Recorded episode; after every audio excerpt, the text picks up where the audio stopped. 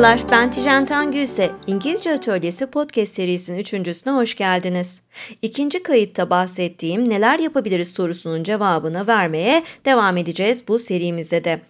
En son neden bahsetmiştik? Çocukları zorlamayalım değil mi? Ve aynı zamanda nelerden faydalanalım? Komutlardan, övgülerden, gözlemlediklerimizden, soru sormadan ve yaptığımız eylemleri o anda sürekli çocuğa anlatmaktan faydalanalım demiştik. Şimdi de e, şunu söyleyebilirim ki size. Çocuklar ilk önce e, kelimeleri öğrenirken obje isimlerini öğreniyorlar. Yani eylem isimlerinden, sıfatlardan da önce yani fiillerden ve sıfatlardan önce objeleri kelime olarak öğreniyorlar. Somut objeleri. Yani bir topu öğrenmek mesela bir e, atıyorum e, neyi öğrenmek diyelim e, bir oyuncağın ismini bir kamyon diyecek mesela bebek diyecek. Bunları öğrenmek çok daha kolay. Ama sarı demek e, işte kırmızı demek bunlar kolayken mesela e, korkunç demek, e, eğlenceli demek e, bunlar biraz daha zaman alıyor ya da yemek yemek demek oynamak demek. Fiilleri öğrenmek biraz daha vakit alıyor. Eylem fiilleri hadi neyse de mesela istemek, değil mi? Planlamak, bu umut etmek biraz daha soyutlaştıkça aslında öğrenmesi zaman alıyor.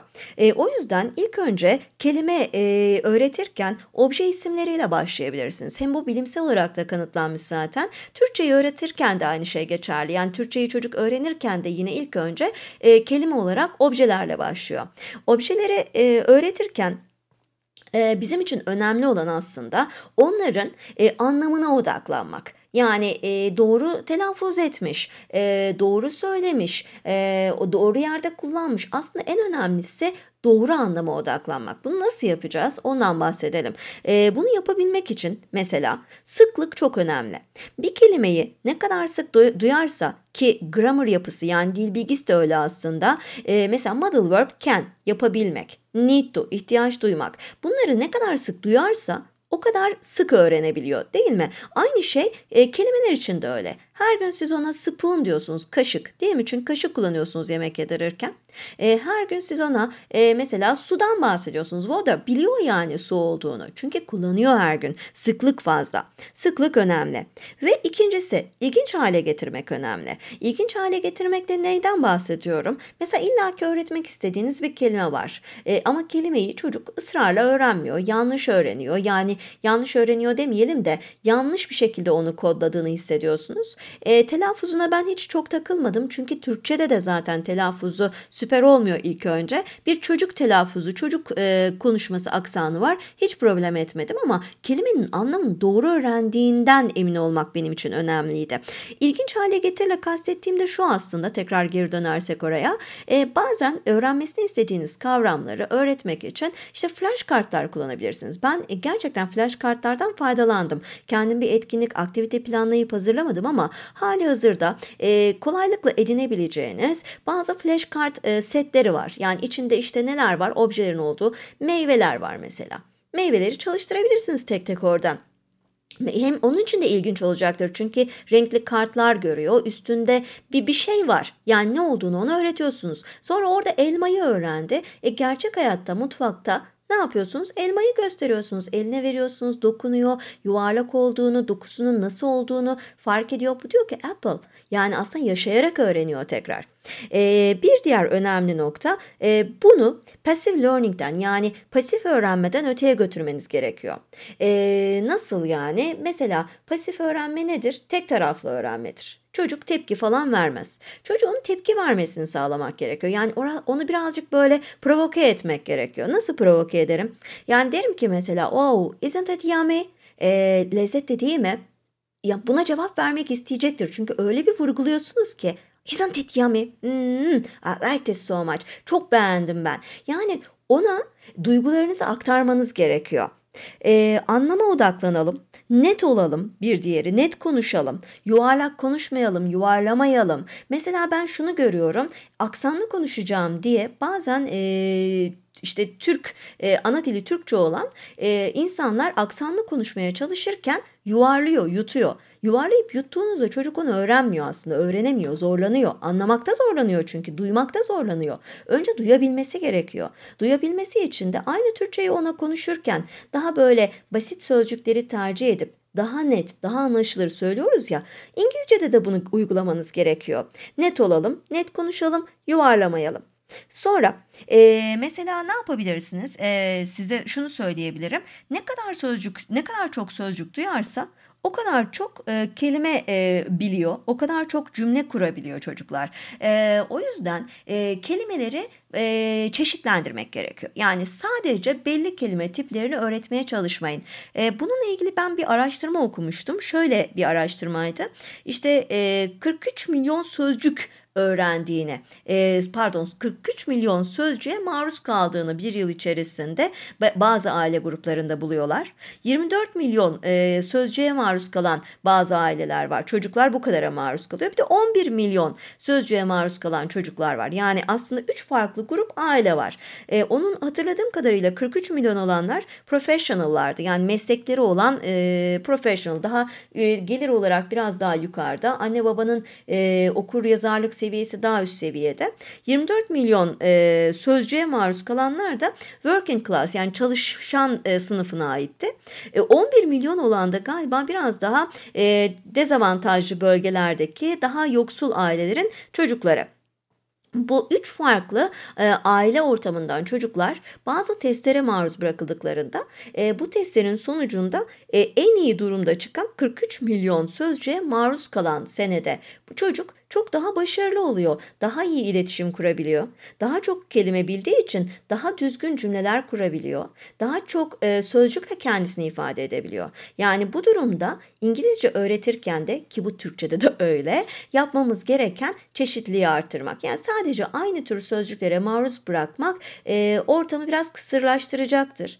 E, iletişimi de aslında daraltacaktır. Bunu genişletmenin yolu sözcük kapsamını ne yapmak? Artırmak. Peki e, bir başka şey önemli not e, alabilirsiniz bunları elbette. E, çocukların e, daha önce de vurguladım kopyalayarak taklit ederek öğrendiğini hatırlamak, unutmamak. E, bu durumda yavaş yavaş ve sözcükleri tekrar ederek e, onlara öğretmek ya da grammar dil bilgisi yapılarını yavaş yavaş sabırlı bir şekilde, e, hızlı bir şekilde sonuç almayı beklemeden tekrar ederek onlara öğretmek ya da edindirmek faydalı olacaktır. E, bu noktada ben şarkıların çok işe yaradığını düşünüyorum. E, benim oğlumun hani ilk böyle söylediği uzun cümle bir şarkıdan alınmış 7 kelimelik bir cümleydi. Ya o kadar mutlu olmuştum ki ama şarkıdandı. Niye? Çünkü çok tekrar ettik. Çok tekrar ettiğiniz zaman ama bunu böyle ders olsun diye tekrar etmedim. Yani sonuçta çocuğunuzla bebeğinizle bir iletişim kurmak zorundasınız. Öyle değil mi? Bu ortak paydada bulunmak, e, aynı e, frekansta bulunmak, e, aynı aktiviteleri yapmak, aynı oyunları oynamak, aynı şarkıyı söylemek gibi ortak noktaları bularak ilerliyor, oluyor, gerçekleşiyor. E, biz de bunu yapıyorduk. Belli yerlerde belli şarkılarımızı söylüyorduk. İşte banyoda ayrı bir şarkı, yemek yerken bazen şarkı söylüyoruz ya da bazen işte halının üstünde oyun oynarken başka bir şarkıya geçiyoruz gibi ya da arabada kreşten aldım dönerken başka bir şarkıyı dinliyoruz. Yani bunları yaparken aslında e, bilinçaltı o sözcükleri, kelimeleri, işte yapıları, cümleleri öğreniyor. E, tekrar edelim. Yavaş yavaş sabrederek sonuç hemen gelmeyecektir. Biraz zaman alacaktır. Ee, onun dışında başka önerebileceğim bir şey e, daha öncesinde de ben size bunu söylemiştim. Hani böyle illaki İngilizcenizin mükemmel olmasına gerek yok. Ee, benim hiçbir zaman mükemmel bir İngilizcem olmadı. Ee, çünkü çocukluktan başlayarak İngilizce öğrenmedim. Aksanlı konuşabilmek e, aslında daha ufak yaşta dile başlamakla ilişkili. Ee, taklit yeteneği iyi olan ve geç yaşta başlayan e, İngilizce öğrenmeye başlayanları bunun dışında tutuyorum tabii ki. Ben lise yıllarında İngilizce öğrenmeye başladığım için geç başladım aksanım yok ama akıcılık konuş konusunda konuşurken sıkıntım yok. E, benim avantajım buydu. Eğer sizde de durum böyleyse çekinmeyin, deneyebilirsiniz. Neden olmasın? E, doğru kelimelerle, olabildiğince doğru gramer kullanımı ile karşıdaki kişiye mesajın iletilmesidir asıl olan. Önemli olan budur. Yani daha fazlası zaten e, bazen süslemeye de girebilir. Dekorasyona, abartıya ki çocuklara bir şey öğretirken abartıya, dekorasyona da gerek yok aslında. Olabildiğince saf, olabildiğince seyreltilmiş, olabildiğince sade bir dille konuşmak gerekiyor çünkü.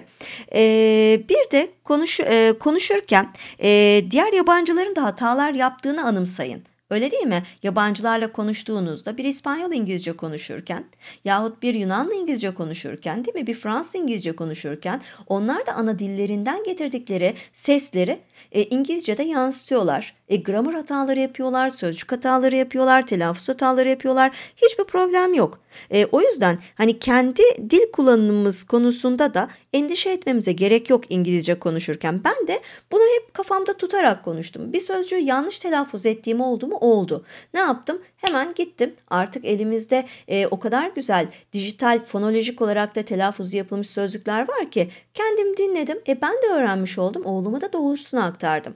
E, hata yapmaktan korkmayacağız. E, Türkçe'de de aynı şey var zaten.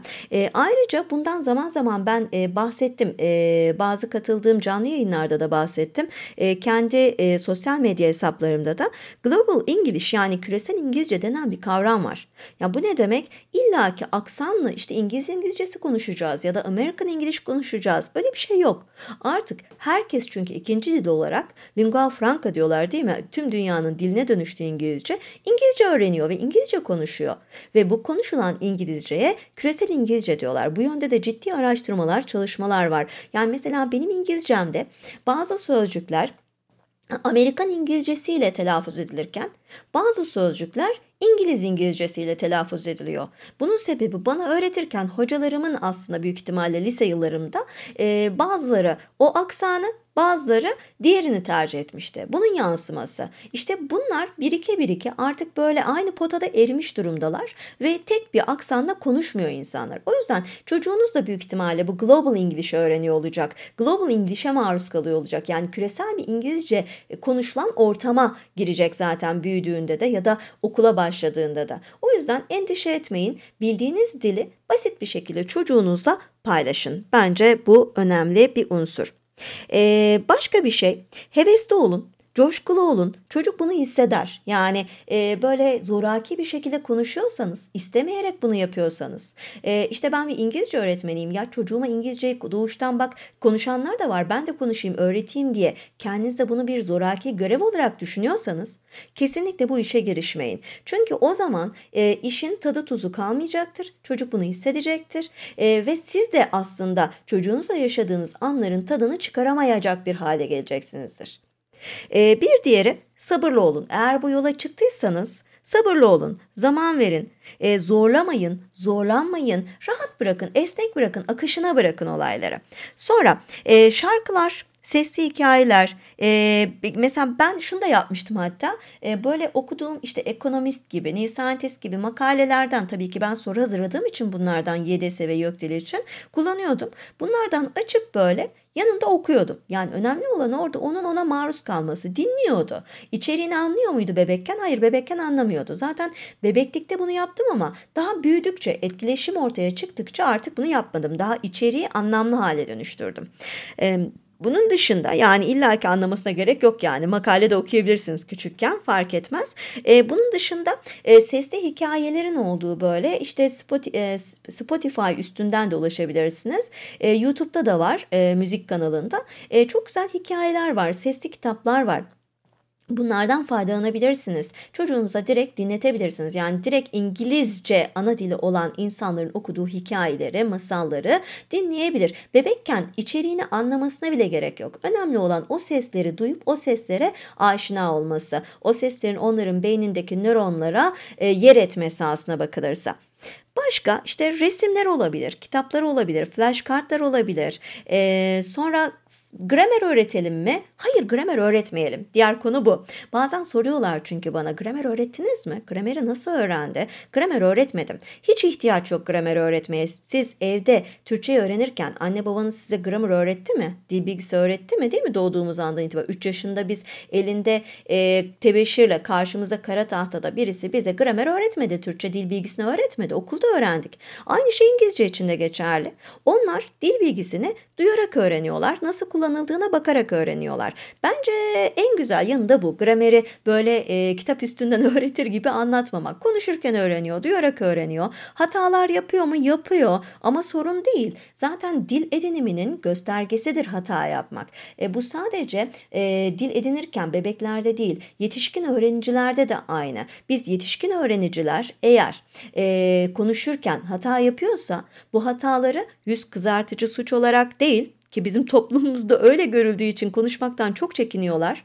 Ee, biz bunu dilin öğrenilmekte olduğunun bir göstergesi olarak görürüz. Yani bir öğrenci konuşuyorsa hata yapıyorsa bu müthiş bir şey. Çünkü o hatayı bir dahaki seferlerde tekrarlamayacaktır. Onu biliyoruz. Konuşma cesaretini edinmiştir çünkü. Yani mesela tam bazen nasıl hatalar yapıyor aklıma gelmişken anlatmak isterim. İşte diyor ki there is many flowers in the garden mommy. Bahçede bir sürü çiçekler var. Is dedi. Olabilir. Oh, there is so many bubbles in the sky. Gökyüzünde bir sürü baloncuk var. Is kullandı. Yanında çoğul e, isimler var. Olsun ne olacak ki? Şimdi bu noktada size şunu önerebilirim. Ee, bazıları gramer hatalarının düzeltilmemesi gerektiğini söylüyor. Ee, ama e, bazıları da gramer hatalarını düzeltir gibi değil de o cümlenin doğrusunu söyleyebilirsiniz diyor. Ben baştan itibaren açıkçası bazen çok düzeltmedim. Konuşsun dedim. Önemli olan konuşuyor olması. Ara ara da böyle tekrar ettiğini duyuyorsam, çok tekrar ediyorsa o hatayı, o hata yerleşmesin diye işte mesela ne dedik? There is many flowers in the garden dedi. Yes, there are many flowers in the garden diye söylüyorum, düzeltiyorum. Ama dediğim gibi çok tekrar eden bir hatadan söz ediyorsak, işte mesela bazen şunu yapıyor, e, isim cümleciklerinde e, ne yapıyoruz normalde soru kelimesiyle başlıyorsa düz cümleye çeviriyoruz değil mi? Hani where is my truck? Benim kamyonum nerede diyor oyuncak kamyonundan söz ederken değil mi? Where is my truck? E, bu normal soru aslında. Bazen bunu isim cümleciğindeki gibi where my truck is diye söyleyebiliyor. Yani yerlerini değiştirebiliyor. E, ya da tam tersi isim cümlecinin içinde e, I don't know where my truck is demesi gerekirken I don't know Where is my truck diyor. Desin ne olacak ki? Çok tekrar ederse ben doğrusunu söylerim. Tekrar etmezse zaten düzeliyor demektir. Ee, dediğim gibi düzeltmek illaki gerekli değil. Sadece bak ben böyle söylüyorum diye e, kulağına ufacık bir küpe olarak takmasını sağlayabiliriz. E, bir sonraki podcastimizde yani neler öğretebilirim, içerik olarak neler olabilir, ilk nelerle başlayabiliriz bunları anlatacağım. Görüşünceye kadar hoşça kalın. Benim için yine keyifli bir kayıt oldu. Umarım siz de faydalanmışsınızdır ve keyifli bulmuşsunuzdur.